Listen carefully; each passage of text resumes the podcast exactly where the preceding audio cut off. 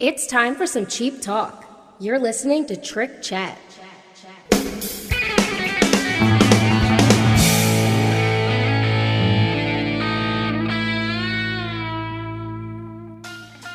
Hello, it's so good to see you. Welcome to episode thirty-one of Cheap Talk, your podcast about all things Cheap Trick. On today's episode, it is a crossover with the Rock and Metal Combat Podcast. That's right, Ralph Vieira, Doctor Fuck himself, and Ian Wadley invited me to come on their show and discuss All Shook Up. We encourage you to check out the Rock and Metal Combat Podcast. What you're hearing today is the part of the show where we discuss Cheap Trick's All Shook Up. They usually do the metal news of the week. We, we took that out for this episode. But if you like what you hear from both Ralph Vieira, Doctor Fuck, and Ian Wadley, please check them out. You can find them at wadzilla seventy-four dot podbean dot com. Or you can find them on iTunes and find them on Facebook. These guys discuss heavy metal, hard rock, all things that rock, all things that roll. Check them out. We should also mention that Ralph is in a couple bands, Thrash or Die and Combat, so check them out. So without further ado, here's Doctor Fuck, Ian Wadley, and myself talking All Shook Up by Cheap Trick. Welcome to the Rock and Metal Combat Podcast with your host, Doctor Fuck, and the Ayatollah of Alcohola, Ian Wadley. Kick on back and listen to another exciting episode. It's time for the Rock and Metal Combat Podcast. Ho, ho, hey, hey, it's Doctor Fuck from Thrash or Die, Combat, and Louisville Slaughter. And with me, like always, yeah, the I don't give a fuck about my liver, Wadley. How you doing, dude? Yeah, fuck my liver. You ever met my liver? Liver's an asshole.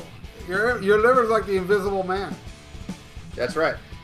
Uh, my my radio show is kicking ass. It comes on after this.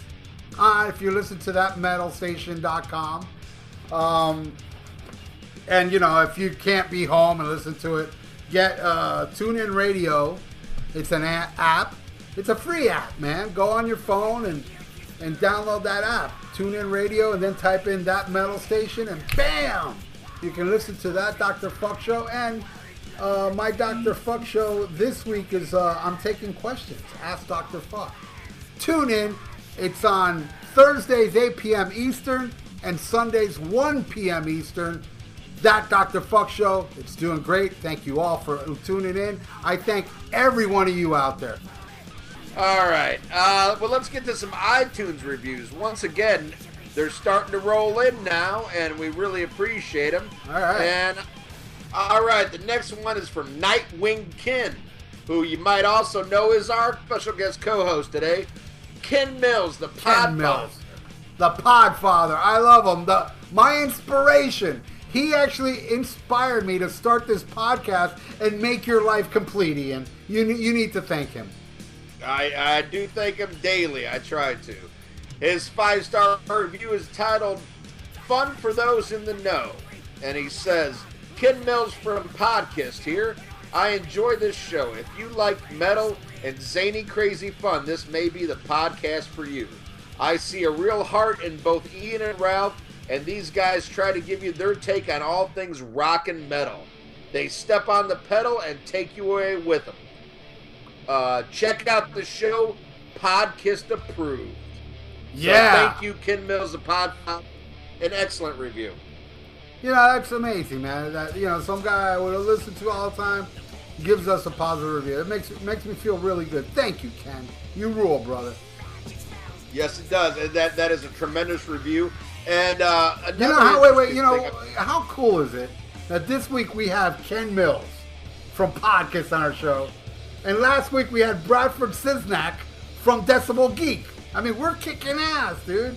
We should be honored because right now we are about to be in the presence of the Podfather, somebody so influential on our podcast and in the podcasting world. Let his talents so we can talk about this nineteen eighty Cheap Trick classic, All Shook Up. What do you say we get into it? Vamonos! All right, let's get into the review. This uh, week we're reviewing the nineteen eighty, I believe it's nineteen eighty. Uh, yes. Uh, the Cheap Trick, to me, this is where, the from the first album to this album, they did no wrong, in my opinion. But before we get into it, we got a special guest, the Podfather. Yeah. I would like to call him the Podfather because it's because of him and his podcast, Podkiss, that fired me up to start a fucking podcast. The one and only Ken Mills. Welcome to our show, Ken. Hey, so you, so so I'm the guy you can blame it on. I guess. Yeah, you're yeah. like you're like you're like Wicked Lester, and we're like Kiss. Oh, that's terrible. Well, I'm sorry, Ken. I forgot to mention I got an ego. uh, I'm glad to be on your show. Uh, I enjoy it. And uh, Ralph, you've been on the podcast a little bit. And Thank you. We'll have to get you on there. Uh, we're trying to awesome. make them for everybody. We're celebrating our eighth year, and who knows where we go. But uh, we're trying to keep it all cool and get everybody in the boat as much as possible. Hell yeah, man, and I, and, and I want to thank you for having me on the show. Uh, I believe, uh, what was it? You came to me, Ken? Was this something like that? You saw something on YouTube? Well, yeah, because every once in a while, uh, you know, people would say, well, have you heard of Doctor Fuck? And I'm like, uh, I don't know about really? hear something like Doctor Fuck. Don't know that.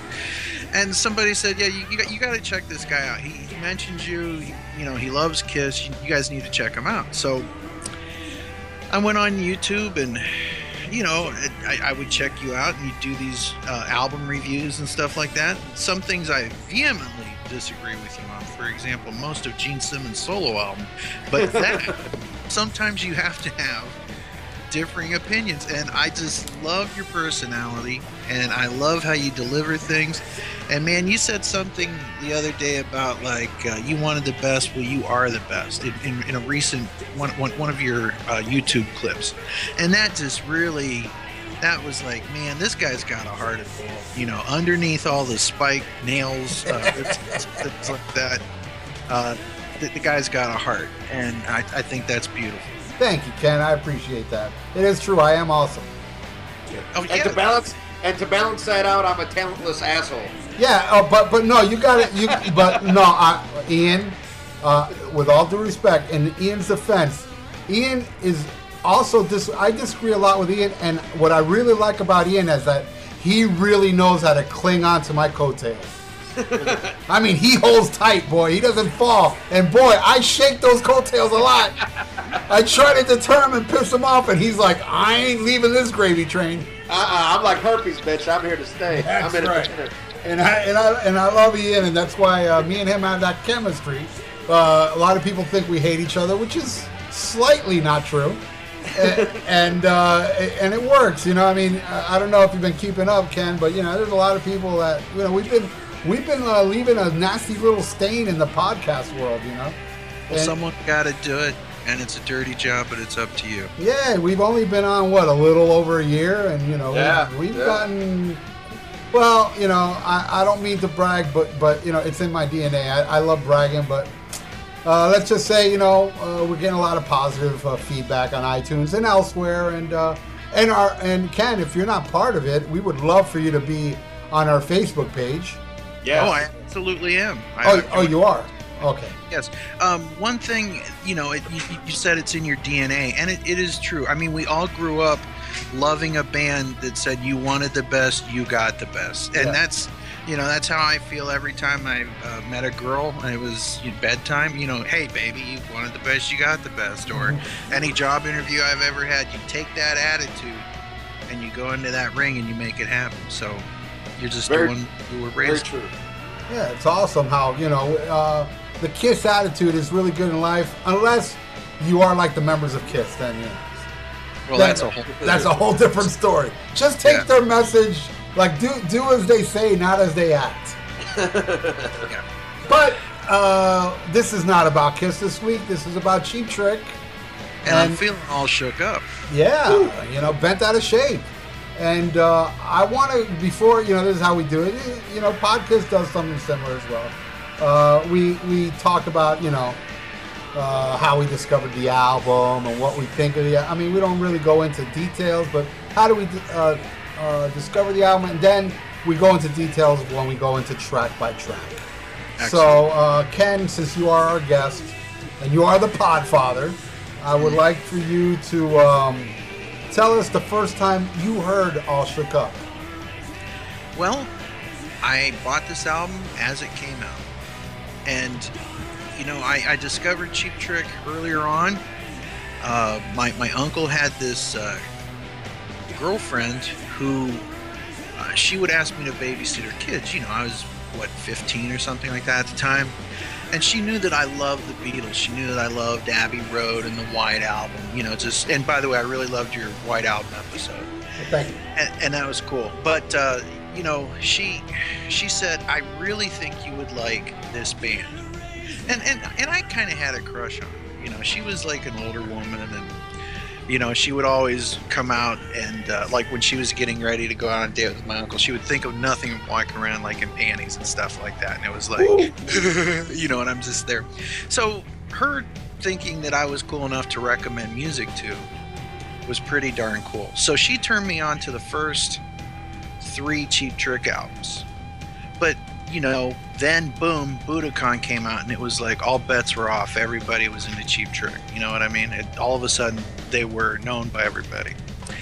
But I, I had I had become a fan, and I had bought, you know, uh, Budokan, Dream Police, and this in succession. And it became a lifelong pattern for me. So it was just... Uh, It was just another cool album to get that uh, that that uh, cold October twenty-fourth, nineteen eighty. Mm, interesting. How about you, Ian? Uh, when's the first time you heard All Shook Up? Uh, I was definitely a latecomer to this album. Uh, I, I got into Cheap Trick at a young age, my teenage years, but it was strictly uh, uh, seventies Cheap Trick. And, uh, and uh, Lap of Luxury I got when it came out. But... Uh, I, I got this when they did the remastered, and I, I love the job they did on all those Cheap Trick remasters. I wish they would have kept it up. But uh, I, I knew some songs because I had the box set that's uh, Sex Cheap Trick in America or whatever, so I knew some of the songs. Uh, but yeah, I, I didn't know it till, uh, till the, you know, in full, till the remaster.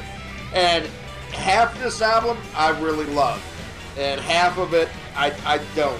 Uh, To me, I kind of compare this album a lot to Special One uh, because of that. There, there's some stuff on the Special One that I think is some of the best shit they've done, and mm-hmm. other just like totally unforgettable and unmemorable. And that's how I feel about this. Now, some of it, you know, every time we, we pick an album, I will. I, I'll grind it into my head. I'll listen to it over and over. And some yep. songs, my opinion, changed a little bit on, and some it didn't. But, you know, we'll get into that track and track. track by track, but uh, this was definitely the end of the era, uh, you know, the, the first era of Cheap Trick for a lot of reasons. I saw this tour with U F O opening, and uh, they played every song off this album except for one. I don't know if you're aware of this, Ken. Um, I don't know. Did you see this tour, Ken? Did you see All Shook Up? No, I did not. Okay, I did see the tour, and they played that whole album. I, I saw the Dream Police tour, but I did not see this one. As a matter of fact, I think this was one that we were going to go to, but a uh, Cleveland winter is oh, not always forgivable at, for traveling conditions. Oh boy, no, that sucks. That was a good show. They had these big, uh, big eyeball during high pitched rhythmic noise. It was just mind blowing. But I'll be honest with you, Ken. This is where it stopped for me. I mean, um, I didn't run out and buy One on One, and uh, I, I did hear it at a friend's house, and it didn't grab me. And to this day, there's only a few tracks I like on it. But we'll get into all that after the show. I say we dive into the album, and Ken, you being the guest, once again, I'm going to ask you to start off the album with "Stop This Game." What do you think? What an excellent track. And of course, we need to mention that this is not produced by Tom Worman. This album is produced by George Martin. Yes. Uh, of Beatle fame. And uh, this is the fifth studio album, sixth release overall. Uh, this is a very quirky album. This song, I, I, I'm not so much, uh, you know, assured of its greatness as an opener, because the songs that follow it are really strong, but it kind of makes some sense. And there is a theme and almost a concept album look to this album. First off, if you look at the album cover, uh, both the, the actual album cover and the inside sleeve and stuff like that, there are like little scenarios yes. that are put together. And Rick Nielsen actually staged those, and those are actually the song titles of the songs. If you take a look at them, like there's one where you see like Robin falling. That's Love Come Tumbling. Right. Yeah, World's, like World's Greatest Lover. Yeah, exactly. So, what, what song would be the one with Darth Vader? I don't know. Do you think that that's... Uh, Maybe High Priest? Yeah, that's what I was thinking. Yeah. Okay, yeah, World's Greatest Lover. Wasn't that weird seeing Darth Vader on yeah. that album cover? Yeah, at the time? It's, it's strange. It's very strange. With the little kids, and I think yeah. it's the same little kid, but they made like ten of them, you know? It could be. Whatever, they, whatever was called Photoshop back then. They always remind me of those kids in that one movie, what, Village of the Damned or whatever, where they're part of the only yeah. guys that reaches the night. Anyway, uh... This this song definitely, it, it sounds like Cheap Trick. It has some of the same like uh, use of orchestration that they've done before. I always wondered what uh, the, the Beatles producer thought of these guys, you know, working with them. I would love to read what his side of the story was. But you have the same kind of thing that you had uh, as far as orchestration and going, you know, going, Gonna Raise Hell, you know, from the previous album. And it's it's a really good track, this one, written by Rick Nielsen and Robin Zander. Most of the songs are just accredited to Rick, who's a, an amazing songwriter. But this is just a really good song, and, and it does kind of tee up the album. Uh, Ian? Uh, I love it. I think it's a great opener. Uh, I think it's funny that the original name of this song was Can't Stop the Music. Yeah, uh, but but that was the title of the horrible Village People movie, and so they changed it, you know, because they didn't want, you know, that association. I mean, well, a, a side note, Blackie Lawless does a cameo in that true. Village People movie. That's true, and uh, hey, launched the career of Steve Gutenberg. Uh, but uh, yeah, you can see why they wanted to disassociate it. Not not only because it was the Village People, but because it was a bomb. Uh, but but this is a. A great song. I think it's a great opener, and right off the bat you can hear the, the George Martin influence on this. Yeah, you know, this this is way different than a Tom Worman album, and a lot of people and even a lot of musicians who have worked with him like slammed him after the fact, but Tom Worman's been part of some amazing fucking albums. Oh, absolutely. Yeah, yeah, like the Cheap Trick albums. I'm sorry, but I thought yeah. Heaven Tonight and Dream Dream Police are stellar productions. I think. Mm-hmm. Yeah, but I, I mean, I mean, look at the, the Ted Nugent albums. Uh, you know, Motley Crue, Twisted Sister. I Molly, mean, he, Molly Hatchet. I like. Yeah, that a, a lot of the shit we love, he did. Um, but you know, they decided to go with a different direction. Of course, being huge Beatles fans, I mean, what would be better than having George Martin? And his stamp is all over this. You know, there's that little bit of the day in the life like intro to this. Yeah, that's. And, uh, I wanted to get into that. Um, and and I think it's it's a great track. And and Xander's vocals on this. I mean, you know, I know, you know, Ralph, your opinion, and, and Ken, of course, you know, because I listen to your, your Cheap Trick podcast, that one of the best vocalists of all time. I mean, this guy can sing anything. And, uh, you know, you know, from something really subtle and sweet to the, the shriekish screams, uh, he can cover it all and still can. I just saw him a couple months ago, and it was amazing. Um, But he sounds great on this. I think it's a great opener. Love this track. Yeah, I, I, uh, that is my all-time favorite singer, I gotta say. But anyway, back to the song. Yes, I feel like the beginning sounds like, hey, look, Sergeant Pepper ended. Like, if, if you listen to Sergeant Pepper without that little weird noise that happens after that long piano note. Yeah, yeah, yeah. Without, like, take that out and, like, with that piano fading out and then fade in All Shook Up. You know, it's, I think that was kind of like the idea of this. And it did take me a while to actually notice that.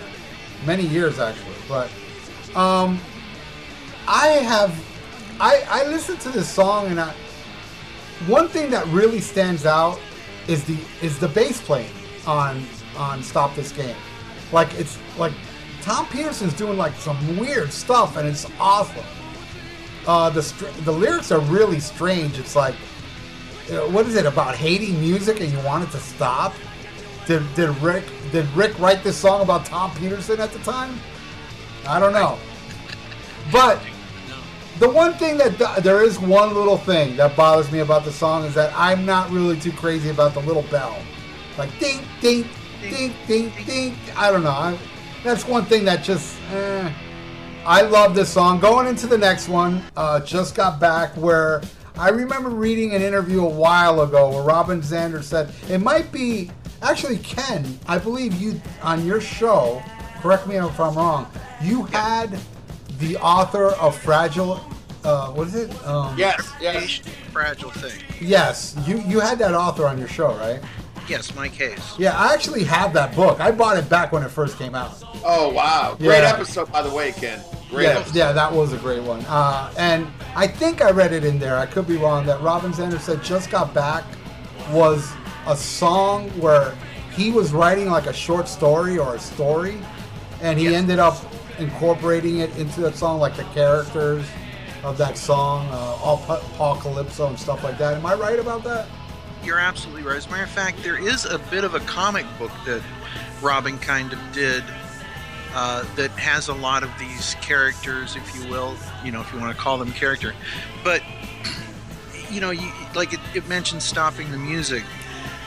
Uh, there... It, Part of the theme of the music is like there's this guy who's using music, and I would say that's the high priest of rhythmic noise, uh, for nefarious means. I mean, they, they, thank God this didn't turn into like, you know, Cheap Trick's Broadway show All Shook Up or something like that. The Elder. yeah, yeah. It would have been like uh, Styx's uh, When Kilroy Was Here, where they acted it out on stage, you know, but... You know, you've got things like Can't Stop It, But I'm Gonna Try, and, uh, you know, there's the, the, the lyrics that you posted earlier yeah. about uh, how music is actually uh, something that is reaffirming and will, you know, make your life worth living. So somebody's misusing the music, but again, I wouldn't go too far into the concept thing. Somebody had that idea on, at some point. Like I said, it later became a bit of a comic book that you can find. Oh, okay. Um, well, and again, going back to this song, this song rocks. This is a kid. I rem- I'll never forget. They didn't play this song for the longest time. You know, when they did um, the All Shook Up tour. I don't. I I could be wrong, but I don't think they brought this song back till Tom actually came back into the band because. Uh, I was I saw Cheap Trick before Lap of Luxury came out. I went to go see him at this place called City Limits. Oh, Cheap Trick's playing. When I got there, I was like, "Holy shit, that's Tom Petersson!" And they came out and they opened with "Just Got Back," and I was like, "Fuck yeah, man!" Oh, nice! It was one of the greatest Cheap Trick shows I ever saw because Tom Petersson was back as well. Was mind blowing. But just hearing "Just Got Back" in a live setting, now that's a song that goes over. Really well live. Absolutely. It's like one of the, it's a showstopper. Anybody that loves Cheap Trick and is aware of that song loses their mind when they play this shit live. And they don't do it enough, in my opinion. There's a lot of songs on this album that that they don't play live. You know, it's like very rare. Like the two we just talked about are probably the ones they play the most. Plus the next one, which the last time I saw Cheap Trick, they did play the next song. But we'll get into that after we hear your opinion on it, Ken. Just Got Back. Oh, what a great song. Those drums, absolutely amazing. There's not much you can say bad about it. This is this is from the time of the great albums with one-two punches, things like Detroit Rock City, King of the Nighttime World. You know what I'm talking about. Oh, yeah. So you go right from Stop This Game, Just Got Back, into Baby Loves to Rock. It doesn't stop. They're on your neck the whole time. They're going down the road, and your neck is the gas pedal, so you better learn to enjoy this. It, it's just one hell of a song. Greatness, greatness, greatness. Yeah, yeah. Uh, I absolutely love it. uh, you know, when I think of this song, I, I think of Bun E. Carlos. And they said there's twenty-four drum tracks on the song. I can believe that. Uh, they, they talk in the liner notes for this album. It says, uh, we were playing brushes on a piano seat, playing cardboard boxes, shaking bags of change, anything to make some noise. And absolutely. It just created that sound. And I'm a huge Bunny fan. I, I love Bunny. And, uh, man, I just, I hear this, I just think of that fucking goofy face smiling, and, or not even smiling, just that Bunny look. And, but just beating the shit out of the drums. And it, it's it's a short song. I think it's only like two minutes and five seconds, but yep. it's it's perfect. It's it's perfect. Absolutely love this fucking track. Uh, and then we go into the next song, which I know a lot of people love this song. I'm not as huge. Uh, the next song is uh, uh, "Baby Loves to Rock." Yeah, yeah, "Baby Loves to Rock." Um, it's it's it's good, but it's not great to me. It, I didn't like it as much as the first three. And this is the first kind of dip for me, like, eh, I, I don't know. The song is just all right to me. What What do you think, Ken? Well, first off, one, one thing I want to mention about Just Got Back, it was later used in uh, a montage in the film Grown Ups with Adam Sandler and all yes. those guys. Yeah, so that's kind of cool that that's gotten that little bit of, uh, you know, acceptance in the... the common mythos of our day, if you will. Uh, Baby Loves to Rock. My God. Anybody that loves Cheap Trick and didn't play this on guitar, I have to wonder what's wrong with you. You're not you're not using your time wisely. And I love the little pull-offs and pull-ons that Rick has going on. Just absolutely amazing. Kind of reminiscent of the Budokan kind of solos and stuff like that. And you also have the callback to Sergeant Pepper again, where they had, like, uh, in, in the song Good Morning, where they had all these animals come running through. You hear the same kind of effect going on in this, including, uh, like, a jet from uh, back in the U S S R. Right, yeah. So there's all these cool little Beatles callbacks, if you will. And uh, in the bridge... Uh, The, the the bridge of Baby Loves to Rock, there's a line, "Not in Russia," with the sound of an airplane in the background, which, again, calling back to back in U S S R. So, right, yeah, that's that's interesting. I never thought of it that way. Um, that's why it's cool having Ken on the show, man. Damn Skippy. Yeah, that's right, Skippy. uh, rock, Baby Loves to Rock. I I feel like what what really it's a censored song. It, It's, it should be called "Baby Loves to Fuck," because that's ba- that's basically all the lyrics are about. This chick that wants to fuck in the morning, in the evening, in the summer, in the winter, in the car, in the night, in an airplane, but not in Russia. She's anti-commie, but she's part of the Reagan administration. Yeah, but it was cold back then, the Cold War, you know. Yeah, cold, you know, yeah. Do some things for, for nipples, but not for other mm. Wolverines! But I, and I also see a little a little nod to my generation, not not only because of the riff that da na na na na, but also yep. there's a little bit of a stutter going on there. Yep, yep. Like more and more, I'm thinking about s s s. You know, yep, that's yep. that's a total nod to the Who. You can hear it in the song, and uh, and I kind of think they repeated this song on the next album. When She's Tight, it's kind of got the same, I don't know, structure. Which I love, She's Tight, too. I can't tell you which one I love more. I think they're both on par with each other. I love them both equally. I love Baby Loves to Rock. This is the one song back then, because there's a lot of friends of mine that gave up on Cheap Trick at that time.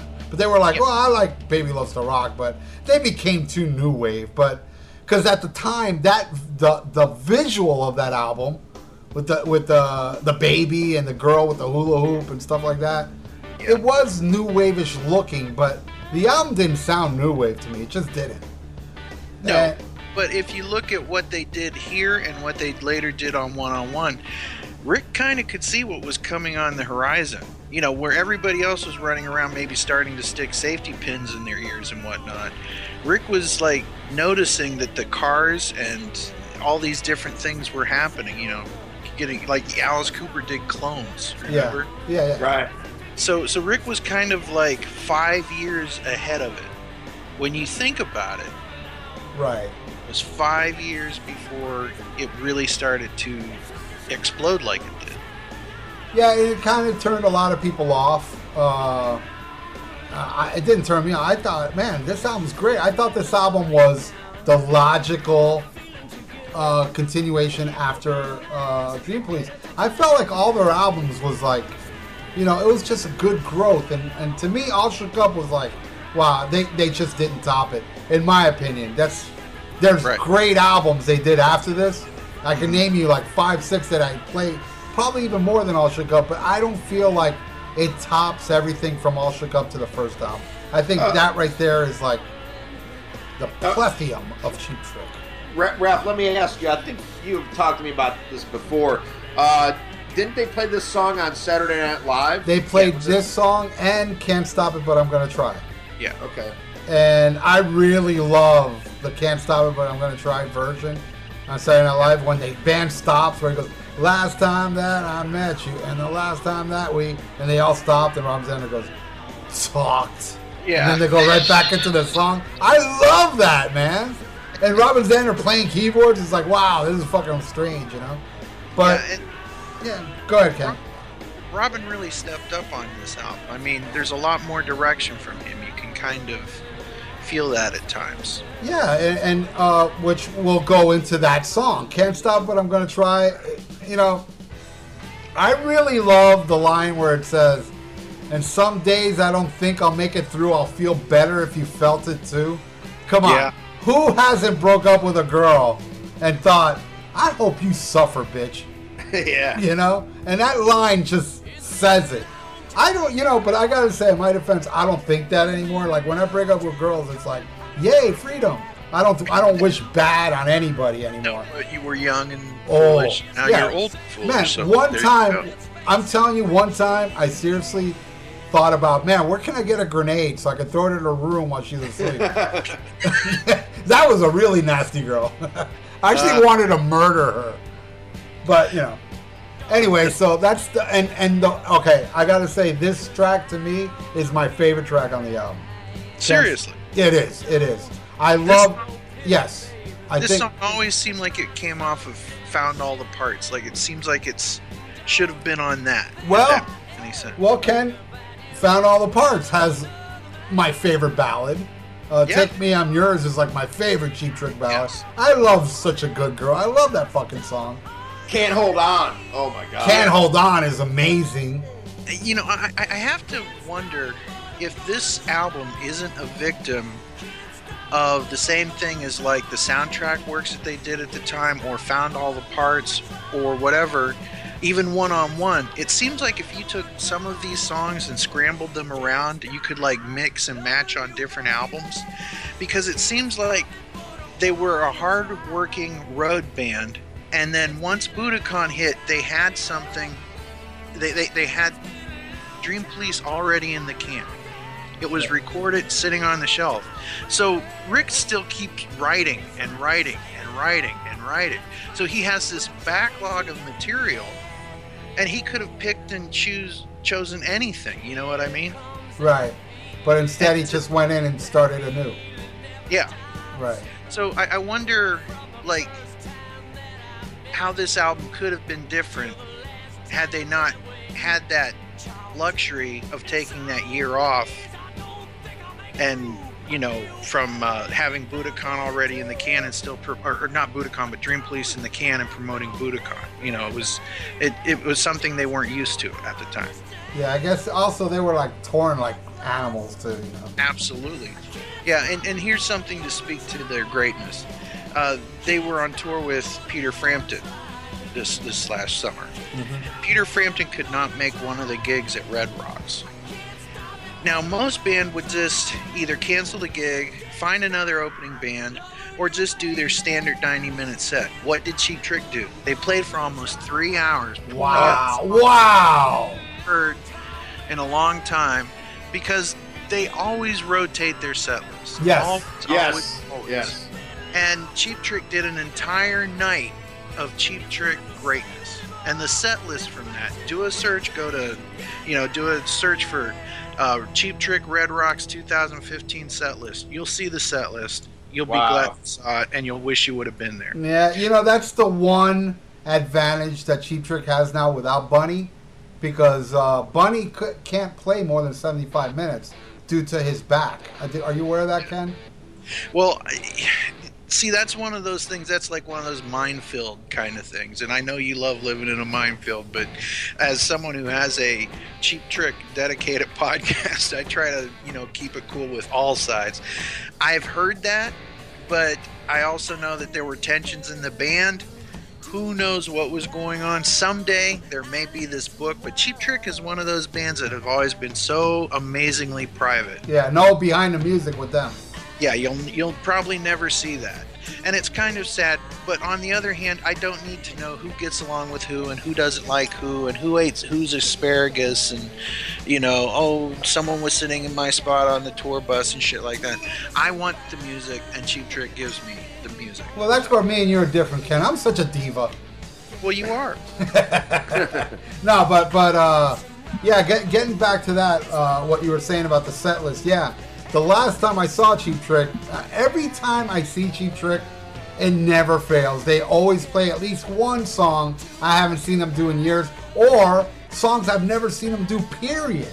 And yeah. the, the last time I saw them, they threw out Baby Loves to Rock, and they threw out Just uh, Stop This Game. I haven't seen them do that. Oh, well, I don't know if you're aware of this, Ken. ninety-six, the summer of ninety-six tour. Did you see that where they only played songs from All Shook Up down? Did you see that score? Yeah. Where yeah. where they actually played uh, World's Greatest Lover with um, Rick. Oh my God, that show was like, they didn't play The Flame, man. It was like, I know. It was so amazing. It was like, that was the ultimate old school Cheap Trick show, you know, that you can see. But uh, going back to this, I recently saw a set list where Cheap Trick's coming down here October twentieth something. Of course I'll be there. I really hope this is on a set list because this is one of my favorite Cheap Trick songs that I have never ever seen them play live. They played recently Daddy Should Have Stayed in High School.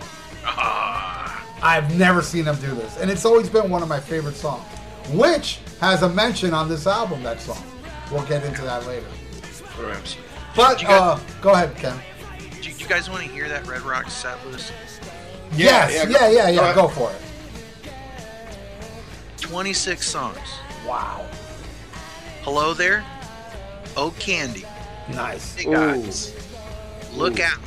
Mm. California Man. On Top of the World. Voices. Ain't That a Shame. If You Want My Love. Magical Mystery Tour. Baby Loves to Rock. Heaven Tonight. Tonight It's You. The House is Rocking with Domestic Problems. Oh, nice. In the Street, the seventies show song. Don't Be Cruel. Borderline. Stop This Game. I'm Waiting for the Man. The Flame. I Want You to Want Me. Dream Police. Never Had a Lot to Lose. Surrender. Gonna Raise Hell. And Good Night. Wow. Nice. That's oh, shit. See, and I've never seen them do Waiting for the Man, which I would love to because, look, I mean, I like the song. I like the song, but I'm sick of uh, I Know What I Want live. I, I, you know, every time I see them, they do that song. I, they, they did uh, Waiting for the Man when I just saw them uh, last year. Uh, I, I hope they have that on the set list. The time I saw them before where they played a casino, and they actually only played for a little while because the rain came down. It was outdoors. And, you know, they recently played some show where the stage collapsed. Yeah, so yeah, they played Miami. The same thing happened again. I mean, the stage didn't collapse, but they didn't want to chance it. There was a lot of lightning that night. They played um, "I'm Looking Out for Number One," which uh, I've never seen them play with Tom. You know, and Borderline too. You know, that is a vicious song live. I mean, I, oh, the vocals on that song yeah. are amazing. I love how Robin can sound like a serial killer at the drop of a hat. He can mm-hmm. sound like Wire Boy to a serial killer, just like that. Well, let's get back to the album. Okay. Can't Stop yeah, it, what do you think of that song? What a great song. Uh, it, you mentioned that part where the first time that we talked. Love that part. Yeah. Uh, Robin sells this. The band is on fire. Can't say a, a bad thing about this song. Ian, your thoughts on Can't Stop It, But I'm Gonna Try? By a fucking country mile, the best song on the fucking album. Probably my top five Cheap Trick songs of all time. Absolutely love this. I, I love the lyrics. I love the delivery. You know, we've all talked about, you know, last time that we... T- I mean, how awesome is that? I mean, because you're waiting for it and they ain't going to give it to you. And I, I, I love it. It's like this big tease, but it's it's awesome. It's almost better than if he said fuck, you know? It is. It actually is. Yeah. You, you know, it, it, it's it's it's nice. It's like, you know, it, it's almost like a chick. Like, you know, you ain't going to fuck her the first night, but you're glad about that because you really like her. But you know when you get it, it's going to be awesome. And that's how this song is by far my favorite fucking track on the album. Well, why don't you go into the next one, Ian? All right. World's Greatest Lover. Holy shit, is this amazing. Now, the first time I heard this wasn't this version. It was on the Cheap Trick box set, where it's yeah. Rick singing. Right. And and I love that version. You, you know, we talk a lot about, uh, you know, you love whatever version you hear first. Yeah. You know, that that's the one that usually sticks with you. And while I, I'm not going to dog this version, because I absolutely love it, I still actually prefer uh, Rick's vocal, just because that's that's what I was used to. But they're both amazing. And what a what a Lennon-esque song. You know, and, and you know, you're doing a Lennon-esque song, you got George Martin producing. What could go wrong? Nothing. And nothing does go wrong. This is one one of their most amazing songs, and uh, I, I, I think the best thing about having uh, George Martin do this album, I, I think it all comes together perfectly. Whatever they were trying to do works perfect on this song. One of their best ballads of all time. Absolutely love it. What do you think, Ken? Well, this is going to sound weird.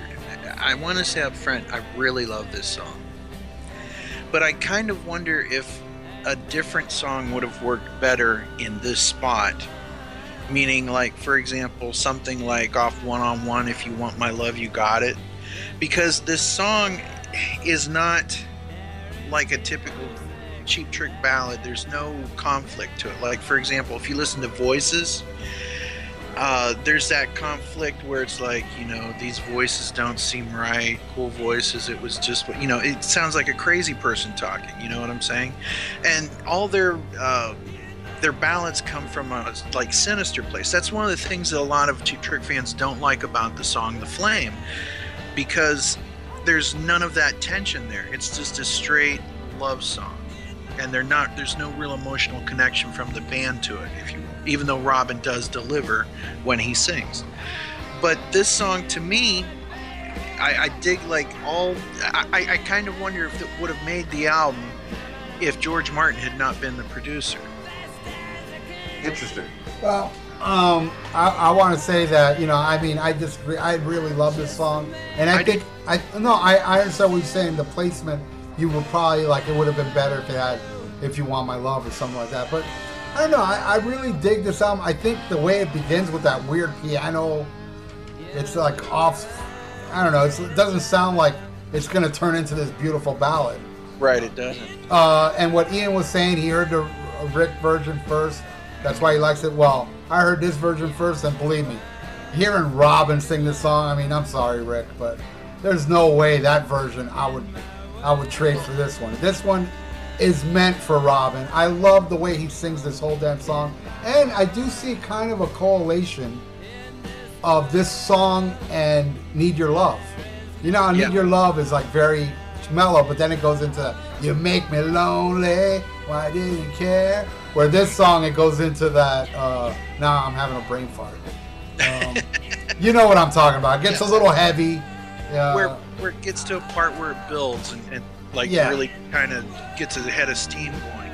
I, I to, to me, what I, I guess what I, I didn't really say exactly what I wanted to, so I'm going to try once again. Okay. You said that this album wasn't really critically received by your friends at the time. It wasn't, no. Because I think that at the time they thought, okay, we need a song like I Want You to Want Me, something like Ain't That a Shame, or Voices, or Dream Police. Dream Police, yeah. World's Greatest Lover is not a Voices. So in that respect, I feel that if somebody was like going, like let's say at radio or in the record company, like going, okay, we need a Voices, we need a Dream Police, you know, like Dream Police could be stopped this game, but World's Greatest Lover doesn't really let itself be that three-minute ballad, if you will. Right, and also... Um... all their, uh, you know, the album's previous, uh, side one ends with a rocker. Exactly. You have, you have your uh, um, Auf Wiedersehen, which yes. I, I feel that should have been an album closer, but whatever. Uh, yeah. What is it? Um, uh, T V Violence, which technically that is side one, not yes. side A, whatever, the, you know. And uh, which the original pressing of the C D started with Hot Love, but it had, yeah. you know, supposed... And uh, what what ended aside? Oh, You're All Talk, yeah. Uh, in color. Anyway, so yeah, that is uh, a left field. But man, you know, and another funny thing is that when I saw this tour, they played this whole album except for this song. This is the Which one. Is odd. Yeah. Oh wow, wow. Yeah, they they even played "Go for the Throat." I mean, like you know, you would figure that'd be one that they wouldn't play, but yeah, they played this whole album except for. And then when I saw them in ninety-six and they played this, where, by the way, Ian, when they played in ninety-six, Rick sang the first part. Oh, yeah. nice. Yeah, nice. Rick, Rick was on the piano and he sang the first part, then Robin came in during the second verse. There but, are two homages to A C D C on this album, and one of them is found in this song, World's Greatest Lover. Oh, can you tell me that? Because I'm not Listen aware of that. To the intro.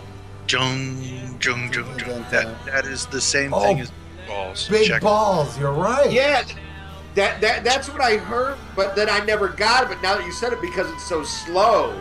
Okay. Oh, yeah. yeah. Okay. Wow. It's just, Rick Nielsen is so damn clever. It's like we were talking earlier about the Gene Simmons solo album.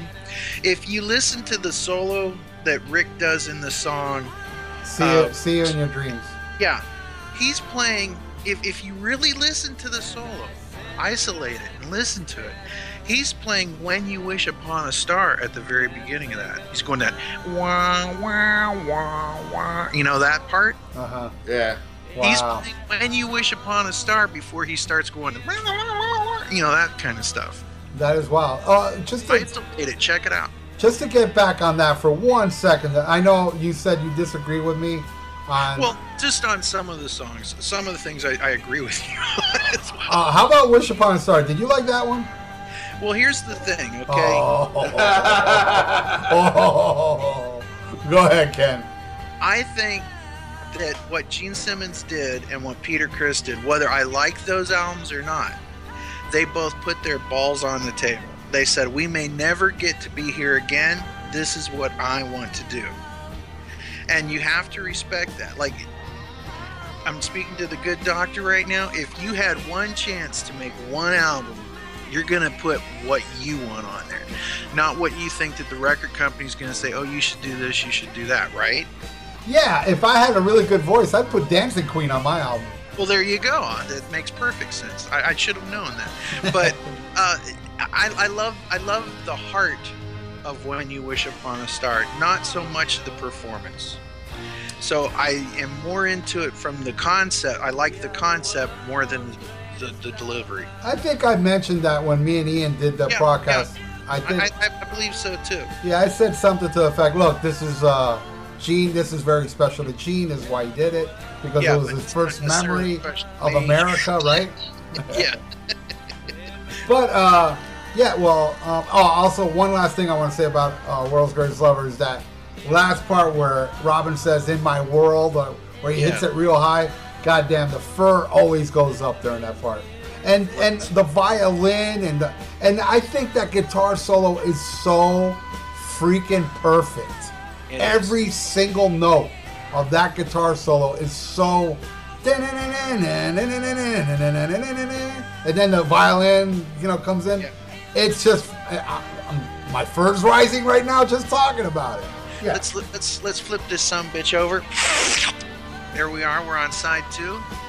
We kick it off with the High Priest of Rhythmic Noise. Now, if if anybody that was listening to this album was lost by World's Greatest Lover or anything that they heard on side one, this song is so ahead of its time. it's it's weird.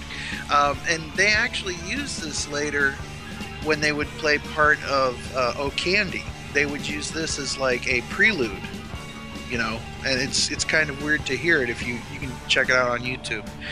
Um, High Priest of Rhythmic Noise, again, I think that's where Darth Vader comes in. Uh, Robin Zander's voice is so great. Rick Nielsen's voice is no schlep either, and I'd rather hear that than the robot voice, if you will. do, do you guys remember Paul McCartney's Coming Up? Yeah. Yeah. Yeah. And and he put that uh, forty-five out that had the live version. I love the live version. The live version was always on the radio down here. Well, here's the story behind that. Paul did this like attempt at like new wavy kind of thing. He wanted to distort his voice. Paul always tries to distort his voice. And producers keep going, no, no, no, no, no, you're Paul McCartney. People want to hear Paul McCartney.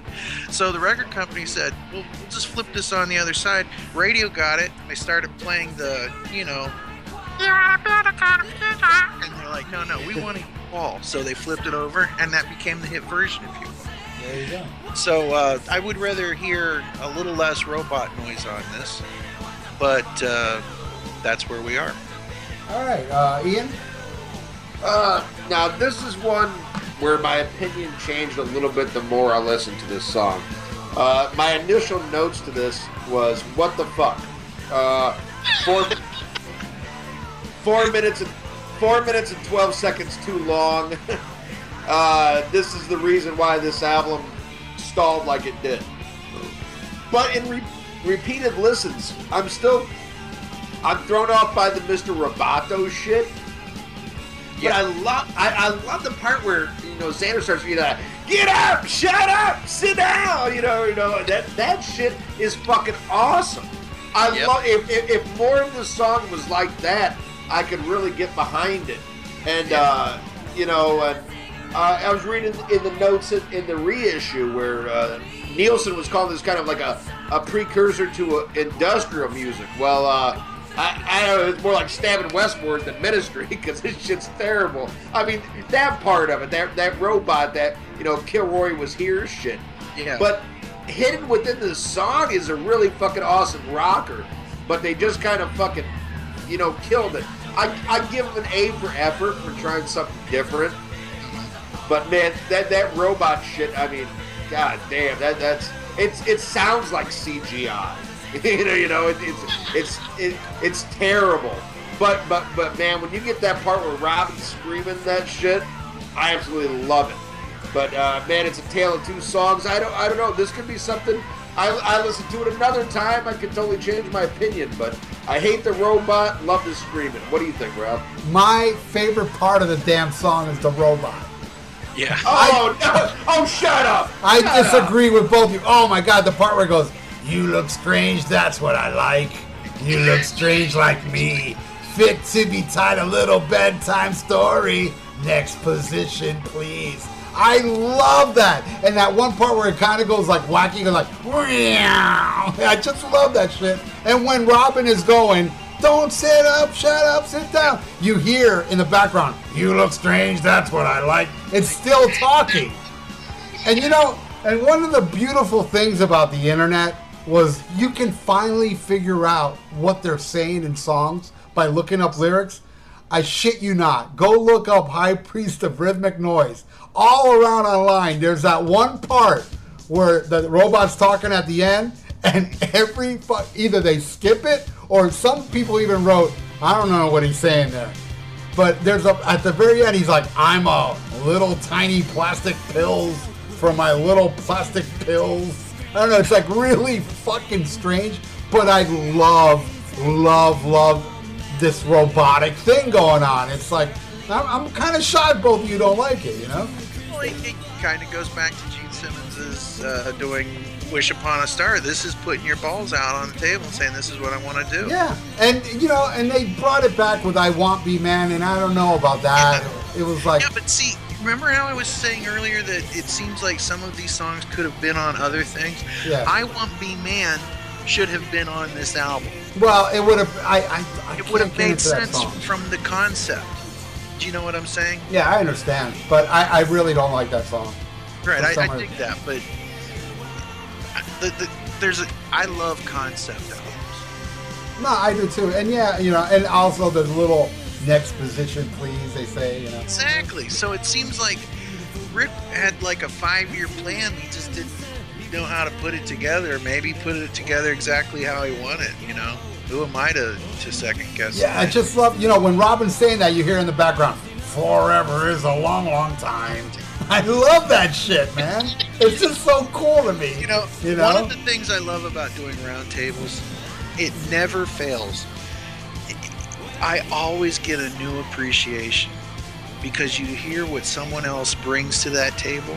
Right. And one of the great things about music is that, you know, we grew up in a time where you had disc jockeys that you, were actual human beings that were playing music in your town. Yes. It's a satellite kind of thing. And like the D J would come on and say, listen, I know this isn't a single, but I, would, I just want to play this. You know what I mean? But now we have podcasts where we're doing this kind of thing. And now, do you know what I want to do right now, Ralph? What? Bang your mother. No, I, I, no, I, I want to. Yeah. Hey, hey, hey, Ken, Ken, it was really nice having you on the show, man. I want to, I want to go listen to High Priest of Rhythm because it's like you, I need to hear this. After we get done recording and we get off the mics, I'm putting that song on because and, of you. No, I just want to say, I don't know what you're laughing about, Ian. At least, he, at least Ken wants to get banged and not catch something. Notice he didn't mention your mom. Thank you. Hey, my mom needs a break. She also needs penicillin. Yeah, that's true. True story. We don't love our mothers. Yeah. we, love, love, we love, we love, love our Ralph, mothers. I love Ralph's mother all the time, and so can you for five dollars. That's right. Yeah. All right. Yeah, that's that's our show there. If you join last episode. Anyway, um, okay, uh, are we done? Can I go into the next one? I want to start the next one. There you go. It's oh, time go ahead. To come tumbling. Oh, I love this song. And, you know, I found out many years later, Rick wrote this song about Bon Scott. Absolutely. This is a song about Bon Scott. I did not know this, but it makes sense because the lyrics, and, you know, you have to be a diehard Cheap Trick fan to know this, what this means. Uh, the lyric says, all shook up, bent out of shape. Wasn't Johnny B. Good, but it sounded great. You know what he means by that? Yeah, absolutely. Was they... They got together with Bon Scott and Angus, and they, they, you can hear it on YouTube. They played Johnny B. Good at some show. Yeah. And, uh, you know, and also, you know, from the cabaret to the highway to hell, had a monkey on his back. It was easy to tell. You know, it's yeah. like they knew Bon, you know, was he was a rocker, man. He was a drinker. And, uh, and you know, they were friends. They were tight. They played shows together. There's a, I don't know if you saw this, Ken. There's a cool picture online where they're like in a, a in lo- what looks like a T V studio jamming yeah. with Bon Scott. It's Cheap Trick with yeah. Bon Scott and Angus Young. Yeah. And I'm like, fuck, was that filmed? And, and Rick's up in the air. He's like yeah. floating. Exactly. He's, yeah, it's a shot where him flying in the air, like you yeah. know, like he usually does when he plays. And it and, looks like it's a T V studio. Yeah. And Tom Petersson uh, just this last week did an interview uh, from Tennessee, I believe, a radio station in Tennessee, where he talked about how they played with A C D C, and every other night they would like switch off who was the opening act, who was the closing act, you know what I mean? Right. They had a really good relationship with A C D C, and that, that one line where uh, Rick says, uh, a, a, a tough act to follow, not too good in your shoes, you yeah, know? Yeah. It, it would, they were a hell of a band to try to, to uh, compete with, and you know, when you think about it, there's two bands in the history of rock and roll that had their lead guitarist dress up as little kids. Cheap okay. Trick and A C D C. Right. And you posted lyrics from this today. Yes, that was, uh, it's kind of low in the mix, what I wrote yep. today. It's during the, the, the, the little instrumental part. You hear that talking. It sounds like an announcer I always got a vibe that it was like an announcer at some stadium or something, maybe a sporting event. You hear a guy, but actually, it's very heartfelt about. And I really do feel like it goes with the concept of this album about the music. Can't yeah. stop it, and you know, can't stop the. This is it, game. Is it, if I read that, sure, go ahead. I'm wishing to live longer, aided by the supreme healing force of music. It is most definitely overcomes all weakening aspects of the body. I felt quite lost and distraught without those wonderful vinyl productions. I'm convinced it's an addiction too. I feel just great again. So that's what you hear. Yeah. That that voice kind of buried down in the mix. Very low in the mix, and yeah, that was something like, again, from the internet. I remember one of the first albums I, I went looking for lyrics was All Shook Up, because, you know, a lot of shit I didn't really get, you know, and then right. reading it, I was like, fuck, especially this song, because when I found out this song was about Bon Scott, I wanted to know everything about it, because I'm a huge, huge fan of Bon Scott. Yeah. And, uh, all right, so, uh, Ken, did you talk about the song? Yeah, yeah. All right, Ian. Uh... Yeah, you know, it, it's it's about Bon. Uh, in the liner notes for the album, for the remastered, he talks about the same day that Bon died, his house caught on fire. Yeah. And he's, you know, he was in the recording studio doing this, and he said all he could think about, you know, he was like, fuck the house. He's like, oh my God, Bon died. You know, that was like number one priority. And uh, that being said, I find the song kind of filling. Uh, it, it's one of those ones, uh, you know, it's, it's a fast rocker, and I like that. I like the tempo of this song, but it, I, I don't remember it when it's over. And that's always a bad side when I listen to it. If there wasn't a hook that caught me, that, that's not a good sign. And I was like, well, maybe I'm missing something, because it's up-tempo, it's, it's really fast, I like it, but there was just nothing that stuck around for me, you know? Doesn't side two seem to be kind of... splintered in its direction? Yeah, I mean, uh, after this song, really. It, it almost seems to just sputter out. I, I, I really do love this song, though. This is a song that I wish would come back, because I only saw it on the All Shook Up tour. But I can I understand it's, it might be a little tough to play. I mean, that solo on there is fucking blistering. Yeah. It, it, it, it's not horrible, just to me it doesn't have that hook that you remember. Yeah, right. And that, that's it. You know, no, no, no, no. It's the hook you don't remember. Okay. All right. I love, I love you, Ian. Look, it's the first time I ever said I love you, Ian, after I bash him. Yeah, there you that's go. How much I love this song. Because of Bon, I forgive you, my friend. Okay. Awesome. All right. So, uh, all right. Since Ian is a big Rolling Stones fan, I'll have him take this next one for obvious reasons. Mm. All right. Uh... I love you, honey, but I hate your friends. Um, good, but not great. I, I do love the lyrics. I, I, I love the lyrics to this song. Uh, I love the sentiment. It, it, it's a good rocking song, but uh, it, it, it's not the best. I, I kind of agree with what Ken says. On the second side, it starts to like, oh, start going downhill. I, I dig it. I mean, I don't want people to think I don't like the song. I like it. But it's not great. Like, uh, you know, In Color, I love every fucking song. Dream Police, I love every fucking song. Uh, you like, I, you like uh, I Want You to Want Me, that studio version? Oh, well, you got me there. Yeah, I hate the studio version. As a Beatle fan who loves everything on the White Album, there's no way I can slag the original version of I Want You to Want Me for having a ragtime piano. It sounds like something that, you know, could have come off of Martha, My Dear, or...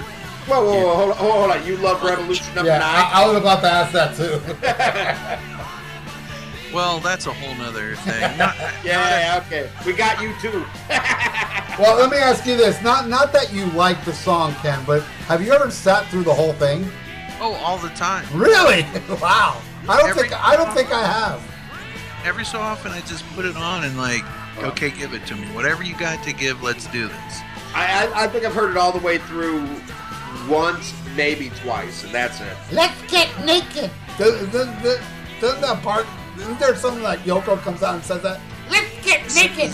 No, she says, and and we all become naked. and, and I think that she's talking about death. Hey, Ken, you are the special one. That's All right, Ken, uh, what do you think of uh, I Love You, Honey, But I Hate Your Friends? The Stone swagger is very evident. I can see why you mentioned the Stones earlier. It, uh, it It's a good track. It's definitely Rick Nielsen's uh, beloved sense of humor.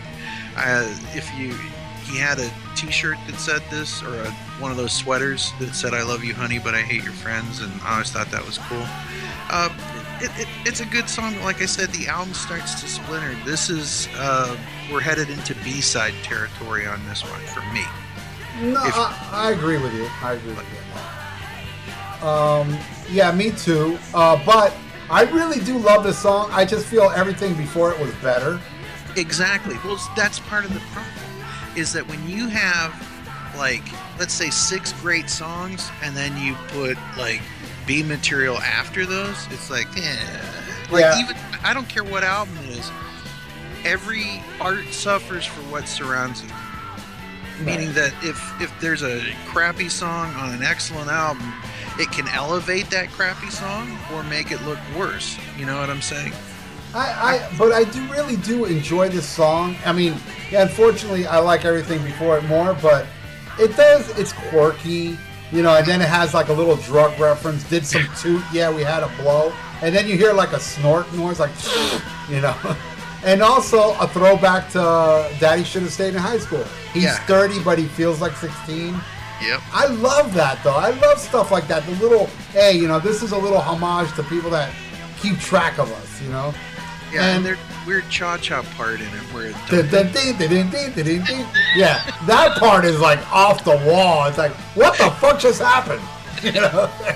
It's like a, another record just crashed in and stuff. Yeah, like, exactly. Turn it's that like, down. Let's get back to the song. It's, it's the equivalent of the Kool-Aid guy running through the wall, you know? Oh, yeah! Dun, dun, dun, dun, dun, dun, dun, dun. Anyway, um, but it, I love this song. I love this song, but I hate Ian. No, I'm just, okay. I'm just kidding. I get that a lot. Anyway, but yes, I admit, you know, this is like, okay, it's a downgrade from everything before it. And then, in my opinion, it even goes downer on the next track, which I saw them play live. Yeah. Ding, ding, ding, ding, ding, ding. Psycho. That song really does capture the artwork of the album. Because it's yeah. really weird. And yeah, like you were saying before, like if you look inside the sleeve, there's a chick choking a guy. Yeah. So that's like go for the throat right there. Yeah. Um, it's not it's not terrible. I'm sure you guys are going to disagree. I mean, I do love the little. It's like Robin Zander to me doesn't know wrong up to this point. So I love the way he sings this song. Don't call me baby. And the little piano thing going. It's weird. It's off the wall. It's not the norm. These aren't happy, fun camp songs, you know. Exactly. Uh, but uh, Go For The Throat is a great song. You know, you mentioned Robin has done no wrong. I don't think that there's anything wrong with Robin's performance on this album. Some right. of it is in the material. But yet, as I love that quirky bit of Cheap Trick, I, I wouldn't want them to be normal. I'll tell you what, you take the quirky out of Cheap Trick, you know what you get? The Flame. Yeah, there you go, yeah. And I love The Flame, but... it's just not the heart of Cheap Trick. Exactly. Great, great vocal performance, but man, you, you know he can sing the the, the fucking phone book. Anything Robin Zander does. I mean, you listen to his singing on Manicello, and then listen to the middle section of Gonna Raise Hell while he's yelling mother. It's like, God, this guy can do everything. It's Agreed. mind blowing. Ian, why don't you go for the throat? Yeah, Ian, go for the throat. All right. Uh, second worst song on the fucking album. What's the worst? Oh, oh, don't even tell me. I already, I already... Yeah. Second worst song on the album. Uh, totally forgettable. Totally forgettable. And, and once again, this is why, uh, you know, the drop off on this that I don't think you had on the first four studio albums. You know, I, I, I you know, I, I love all those. And, and and that's the Cheap Trick I fell in love with. That's what I listen to the most. But I, I do listen to all eras of Cheap Trick. And every time they put out an album, I always go and buy it. But, uh, but man, this is like, you know, and I, I, I don't I don't know why. I don't know if it was the turmoil, you know, with Peterson at the time or what. But, like, to me, a song like this never would have made it on the other albums. but yet it made it on here, and I'm really surprised because I got George Martin. You know, so I think this guy would be like, you know, would be the first one to tell him, hey, kids, this ain't this ain't cutting it. You know, this ain't up to par. But for whatever reason, it made it on the album. But, uh, man, this, this total wallpaper. What, what's even more shocking is it made it on the set list, but World's Greatest Lover didn't. Right, right. Oh, that that blew my mind. When you said they played every song but one song, I I never for a second. They they even played the last track. Yeah. Who the King? Written Ugh. by Rick Nielsen and Bun E. Carlos. Oh wow, really? Bun E had something to do with the song? How shocking. it, there's there's one song I remember just playing this for people and saying, check this out, because it was so absurd. This is one of those exercises in insanity that only Cheap Trick can kind of pull off. You know what I mean? And uh, who else is going to do this? And it, it, it, it's it's a it's a good thing. Uh, the the lyrics, oola oola, oola oola. So bizarre. It's totally Cheap Trick. Ian, your thoughts? Uh. Well, this song reminds me of a lot of other songs, funny enough. And, and I'm going to run through a short list here. Uh, Revolution number nine. Uh, In My World by Guns N' Roses. Uh, nineteen eighty-four by Van Halen and Fanfare by Kiss.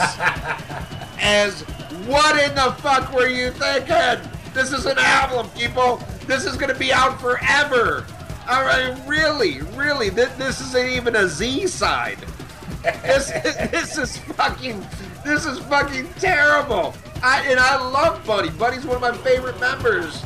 Yep. But this, this is horrible. And and Rick Nielsen said, and then this really made me laugh.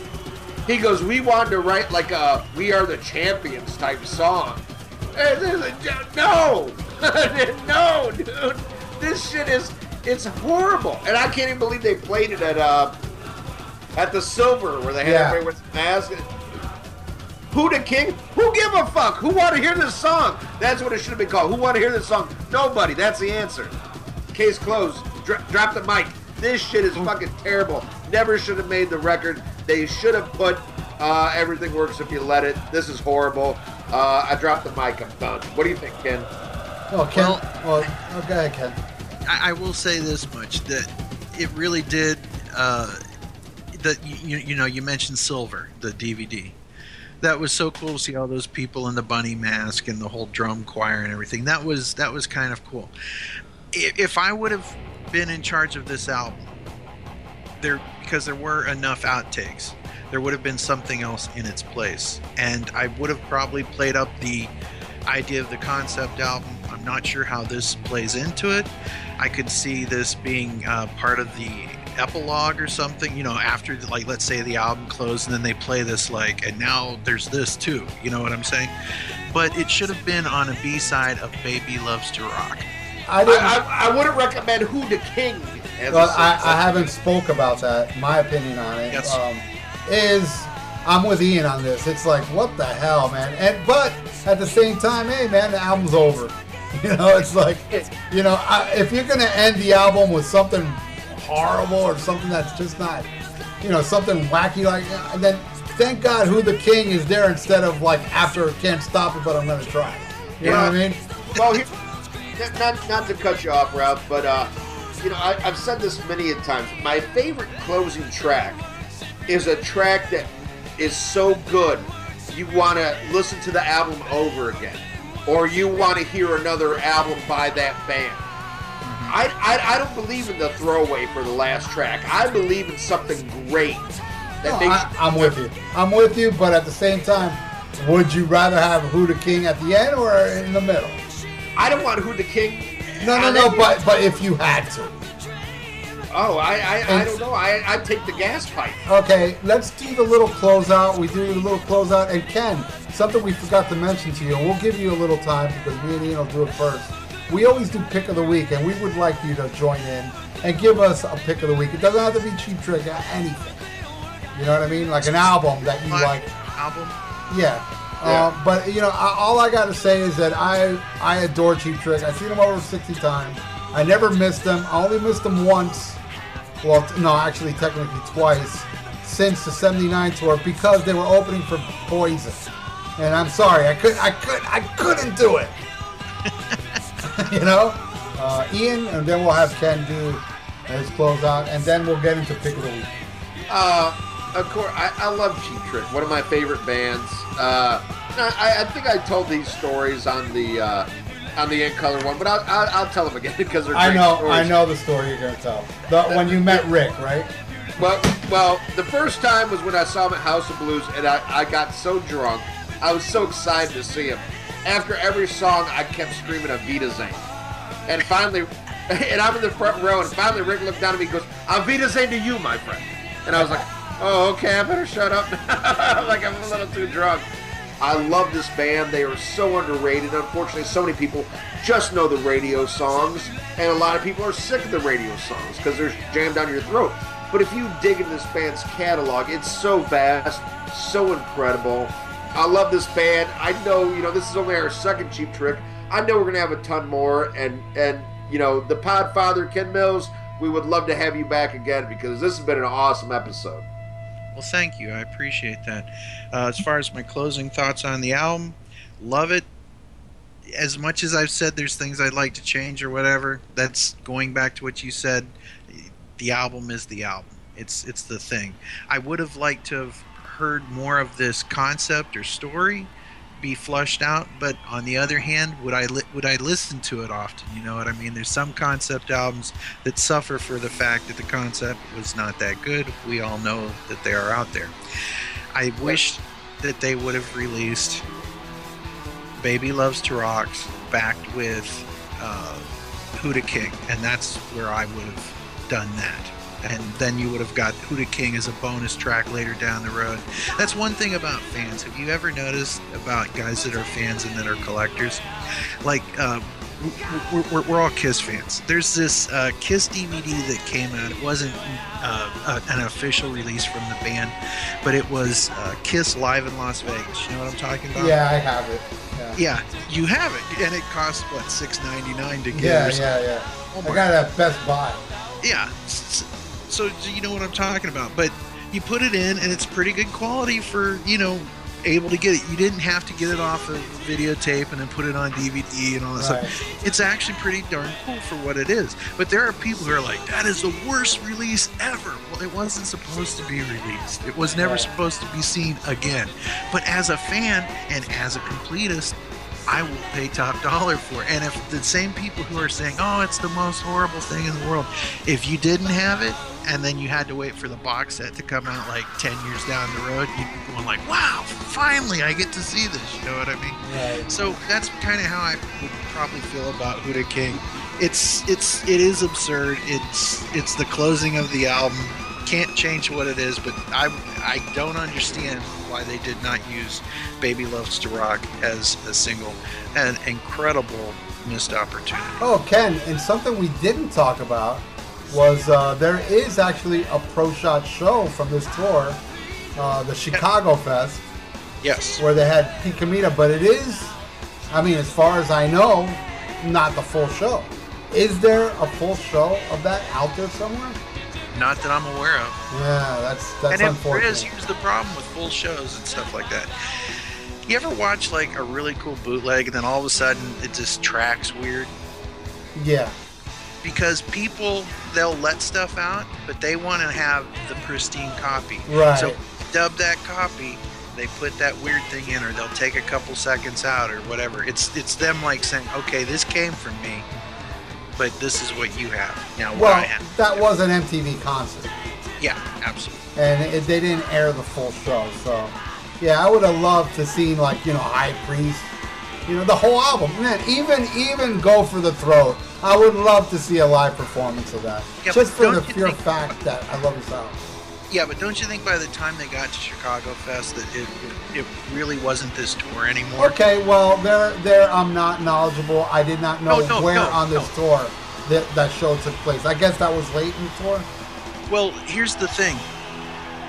A lot of bands will start out, it's, got to think of Spinal Tap, like where they're on the road, where like they're opening up for a puppet show and right, stuff yeah. like that. Like there's a lot of times you start out like, like let's say you and I put out an album, the Ken and Ralph album starring Ian, you know, and, and we go on tour with it, and it's like this is the tour. And the record company goes, here's your first, you know, two thousand dollars to get you through the week of the tour. And there's not sales to back up that two thousand dollars. All of a sudden, it stops being that tour, and it turns into the greatest hits package. So by the time that they got to Chicago Fest, it wasn't really promoting a dead album. It was just promoting Cheap Trick. I see. So maybe that was probably an abbreviated show as well. You know? Maybe. I don't know. But, um, okay. Uh, all right, so uh, that's it. Uh, now we're going to go into Pick of the Week. Ian, I'm not ready like always. Uh, okay. By the way, Ken, do you already have a Pick of the Week? Yeah, I can go right now. Okay, let's get, let's have Ken go first. Go ahead. Okay. All right. There's this girl who was a, a huge KISS fan, still is a KISS fan, uh, Nikki from the Czech Republic. Now, this sounds like, well, what's this got to do with anything? Well, fast forward to two thousand fifteen, she's in a metal band that is from Europe, and they have a new album out. The name of the band is called The Agony, and the album is called Dirty and Dangerous, and it's pretty good, and it just came out, and I think you should check them out. Check out the single either Give It To Me or Be My Fire, which I actually helped kind of do a little co-write on. Oh, really? Nice. Oh, nice. All right, cool. All right, Ian. All right, uh, my pick of the week is very out the box and very different. It's it's not even a music album. It's a spoken word album by uh, uh, somebody I admire a great deal, Jello Biafra from the Dead Kennedys. Yes. And uh, this is his third spoken word album. It's called I Blow Minds for a Living. And it's an incredible, incredible album. Um, and even though a lot of the topics he talks about, you know, might make it dated, but there, there's so much stuff that is still relevant in the world today. And his epic poem, uh, Die for Oil Sucker, is just as relevant today as when it came out in nineteen ninety-one. And, uh, you know, some really great stories about censorship. Uh, they were very much a victim of the P M R C. And I know it's a dated topic, but there's still a lot of shit that's relevant. And uh, for all the potheads out there, there's a great uh, segment on there about what led to uh, uh, weed being made illegal. Very interesting shit on this album, uh, and I, I still think it stands up, and you can listen to it over and over and always get something else out of it. Check out Jello Biafra, I Blow Minds for a Living. All right, cool. My my pick of the week, uh, it's, it's a band that's very popular, but uh, as they went on, a lot of people, every time I hear people talk about this band, it's like, man, after the second album, I don't care. Everything was garbage. Or, or they, Poison? They, no, no, I, I don't like, I don't, they always suck to me. But um, Oasis. Mm-hmm. I, I, I'm a big fan of Oasis, especially Noel Gallagher. I love Noel Gallagher's recent uh, solo albums, but that's, I'm going to plug an Oasis album. And I know like Oasis diehards probably don't like it, but I love this album. It's called The Heathen Chemistry, and uh, it, it features my favorite Oasis song, Little by Little, and Stop Crying Your Eye, uh, Heart Out, and it's just a solid album. I just felt like Oasis was a band that really never made like a bad album, in my opinion, and I like all the layered stuff. I know a lot of Oasis fans just stop at the second one, or, you know, they like later ones, but none are as good as the first two. Which I kind of disagree. I kind of like some, I wouldn't say more than the first two, but just as much. So that's my pick of the week, The Heathen Chemistry. I, now, I, I, I've got to say, Ralph, real quick, uh, at first, I always thought you were kidding about Oasis. I always thought that, I always thought, that, not that I hate Oasis. I, I right. don't. I don't know a lot. I know, that, you know, like I love Wonderwall. I think that's an amazing song. But I always thought that was a goof with you, and uh, and I was surprised to find out that you, you truly are an Oasis fan. Huge, That's cool. huge. I own everything they did, all their B-sides. And you know another thing about that band is their B-sides are most most of their B-sides are better than the tracks that appear on the albums. Agreed. You know, uh, Ken, you a fan of Oasis? Yes. All right, cool, cool. I did I did I, not know that about you. I do have to say, well, it's it's that jangle Beatle guitar. Yeah. Right. You know, I'm a sucker for that, you know, and uh, I, I think that their story got kind of old. Like, who's singing this week with them? Is it which bro- are the brothers fighting again? It's something that overshadowed the music at some point. Right? Yeah. No. And, and their cockiness really rubbed people the yeah. wrong way. And you know, but I loved it. I just thought it was hilarious how yeah. Noel would say, "We're the greatest band in the world," and the politicians in in uh, in, in England are doing cocaine. You know, it's like.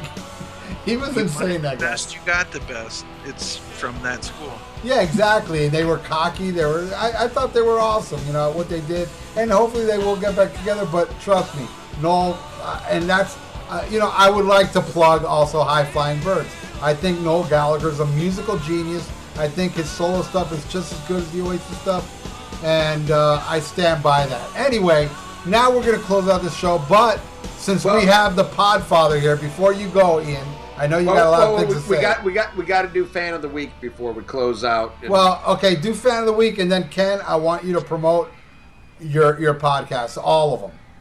Oh, wow. All right, all right. Well, Fan of the Week this week is D T Hunter, and he's a new guy to the to the page, but he's added a lot, man. He he puts a lot of posts, a lot of comments, and and that's what we really look for, man. If you join the page, don't do it half-assed. Be a full-blown member. Yeah, don't and, be uh, like me. Yeah, yeah, yeah, yeah. You're never on there. But D T Hunter, you know, he's on there more than you. He's contributing, and uh, we appreciate it, you know. And anybody you like, you like the show, you like the craziness here. Fuck, you don't even know craziness till you come on the Facebook page and you meet fucking Justin Childers. Now that's crazy. It's also uh, crazy when I come on your mom's face. Hello. But uh, D T Hunter, enjoy your week. You are our Fan of the Week. And now we hand it over to the Podfather himself, Ken Mills. Tell us all the ways we can check out your words of wisdom. Before, Ken, you go into it, I want to say for the millionth time, it's because of Ken and Podkiss. That's the first thing. I wanted to do a podcast. He's been a big inspiration for the Rock and Metal Combat Podcast. My main inspiration. Uh, I oh, I still listen to you guys, and I love it. So let the people know, because uh, you you don't only have one, you have several. So go ahead. Well, I've been dubbed the Podfather by friends and fans, and uh, I, I think it was K S T, History Science Theater, that that gave me that name. And uh, I've always tried to kind of help people find their way in this podcasting world. So I'm glad that, like, we could turn you on to something. You know what I mean? I think podcasting is great. I think that it's amazing that it's still relatively free. Uh, you know, how soon before the man steps in and takes it all away from us, you know, you know, sometimes you wonder if that's going to happen. But uh, I've always tried to advance people to get their voice out. It's like, you know, I was ribbing you at the beginning of this about Gene, your opinion on Gene Simmons' solo album. That we were watching the video of you sleeping during the one song, just laughing our asses off. I love that song, but that was hilarious. And that's actual real footage of me sleeping, by the way. Did I, you get eight hours of it on tape?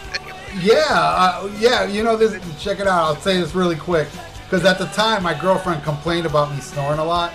And I didn't live with her, but one day I wanted to hear how bad I snored, so I put my my camera on night vision and just slept. And then I put it in my computer, and you know the file, you see the audio, so you yeah. see you see when it's silent, but then you see these waves. And yeah. when I went there and I saw me snoring, I was like, "Holy crap, that's embarrassing!" But then I go, "Man, I'm like a masochist." I go, "This would go really cool with reviews." You know, and yeah. some people think yeah. it's fake. No, that's really me sleeping. And, and and Ralph has slept at my house, and my old lady was like, "That fucker snores." Well, that's weird because I cured my snoring problem, but I guess I snored at your house. I don't know. Maybe it's because of being too tired or something. I don't know. But I don't really snore that bad anymore. I actually had to go see a doctor about that. I'm glad you did. Seriously. Okay, I'm sorry to cut you off, Cam, but go on. No, it, it can lead to problems. That's why sleep apnea machines are, are great. Anyway, yeah. uh, but uh, you can find us on w w w dot podkiss dot com. That's pod, K I S S T. And on that feed, you can get the Cheap Trick talk show, Cheap Talk. So you get two shows for the price of one. Not only that, but you get the amazing Kiss Room with Matt Porter. So, and that's a show I'm involved with as well. And we have our Monkeys podcast, Zilch. So you can find us, you know, if, if you want to find the Monkeys show, look for Monkeys podcast. We uh, we will appear. I, I love the Monkeys. I need to check that out, dude. Seriously, I'm a huge Monkeys fan. We do everything from album roundtables to dissecting, uh, you know, how the songs were written and stuff like that, to interviews with people like Bobby Hart, who was one of the biggest. Oh, nice. Yeah, the writer. Yeah. And even uh, Coco Dolan's, Mickey's sister, and uh, Davey's kids and Mike's kids, uh, the wonderful band Circe Link, which is, if you want to check out an interesting band, Circe Link, there's a song called Broken. Do a search for a song called Broken on YouTube by a band called Circe Link. And I love the lyrics of this song. It kind of sums up about how it's the cracks that you see in your skin that kind of show you where you've been. It's kind of like a map to your life. And it's a really cool song, but that's uh, that's done with Michael Nesmith's son, uh, Christian Nesmith, and his girlfriend Circe Link. Definitely worth checking out. But uh, We, we, we do everything from commentary to the episodes, nice, to nice. Uh, album roundtables, everything. It's all covered. It's we, we, we basically will ruin it for anybody else who wants to do a Monkeys podcast. We will have done everything. even even that song, Romoda and Sonia, something like that. Remember that song? Michael oh, Nesmith? Cruising, Cruisin', like Michael Nesmith. Yeah, that's a wacky video. Love that song. Yeah, yeah. I remember that before M T V. Seeing that video. Good I gotta stuff. watch that again. I haven't seen that in decades. I what I remember, there was like a muscle guy with a boombox, and Michael was like sweating with shades on in a room. Yeah. Yeah. yeah. All right, well, go on. So anyway, that's that's where you can find us, and that's where we're at. And I'd like to encourage everybody to check out your stuff in case they're listening to this for the first time. Uh, you guys do a lot of cool stuff, and you have your bands. Tell us about your bands, because oh, there's yeah. a lot of Cheap Trick fans that might be hearing this for the first time. Tell them about Combat. Yeah, yeah. Well, I got a band, Combat. I got another band called Thrash or Die. We, you know, we have done them in past episodes, but if you're listening for the first time, if you're a fan of the Podfather, uh, yeah, I am involved in two bands. Check them out, Combat and a little more. Well, Thrash or Die is about thrash, and Combat's more traditional metal. I mean. But, you know, I'm a big fan of, like, you know, Cheap Trick, the Beatles. I'm fanatical with the Beatles. Same and, here. Yeah. And, and, you know, a lot of people have said, well, you do a Monkeys podcast, you do a Cheap Trick podcast, you do a Kiss podcast. I know how much you love the Beatles. Why not? Because there are ten million of them. Yeah, exactly. And it's like a voice shouting in the wilderness, you know, nobody's going to hear. Uh, th- your band, Thrash or Die, I had to get a big kick out of the video with the puppets. Yeah, Wake Up Smell the Thrash. Puppet yeah. version of Thrash or Die. Doctor Fuck got to be a Muppet. So yeah. I guess you can officially make love to Miss Piggy now. Yeah. And I'm looking at him right now. He's sitting here in my yeah. living room. He but, always but freaks I, everybody if, out. If, if, if I were you, instead of going for Miss Piggy, I would try to hit Janice from Doctor Tooth's band. Plus, you you could get to hang out with Animal, the drummer. Oh, yeah, my favorite. So there you go. Well, thank you, Ken. Thank you so much. And now Ian's going to do a couple little plugs. Well, and also, if you're in New Orleans, you know, check out my John Cafferty, the Beaver Brown Band, you know, tribute, Eddie and the Boozers. Uh, you know, we, we do uh, all your favorite songs from uh, Eddie and the Cruisers soundtrack and Eddie and the Cruisers two. And, and because of Ralph, we, we now do that one song from Cobra that they sang too. Yeah, so. I, I demanded him do that. And I'm also demanding you change the lyrics to... From the dark side uh, uh, to on the drunk side. There you go. Uh, there is a possibility. Go uh, I, I was just saying, uh, we want to thank everybody for listening. There's so many ways you can check us out. Check us out on podbean dot com. Check us out on iTunes. We are also on That Metal Station twice a week. We're on there Sundays at uh, twelve p.m. Eastern Time and three p.m. Eastern Time on Thursdays. Um... Check us out on the Indie Authority. We were out there at seven p.m. Eastern. Um, again, go on iTunes. If you go on iTunes, please subscribe. Please leave a review. It means that much. We got that contest going right now where you get the personalized autographed copy of the Combat E P. And we've had two people put up reviews. What the fuck, people? But I, I know iTunes has been a lot of, if a lot of people are like, hey, I left a review, it didn't show up. Let us know if you put something up and it doesn't show. Well, we have a lot of reviews on there. What are you talking about? Well, well, no, but I'm saying lately. Since oh, okay. We, since we've announced the kind of, and I understand that people who've already left reviews can't leave new reviews.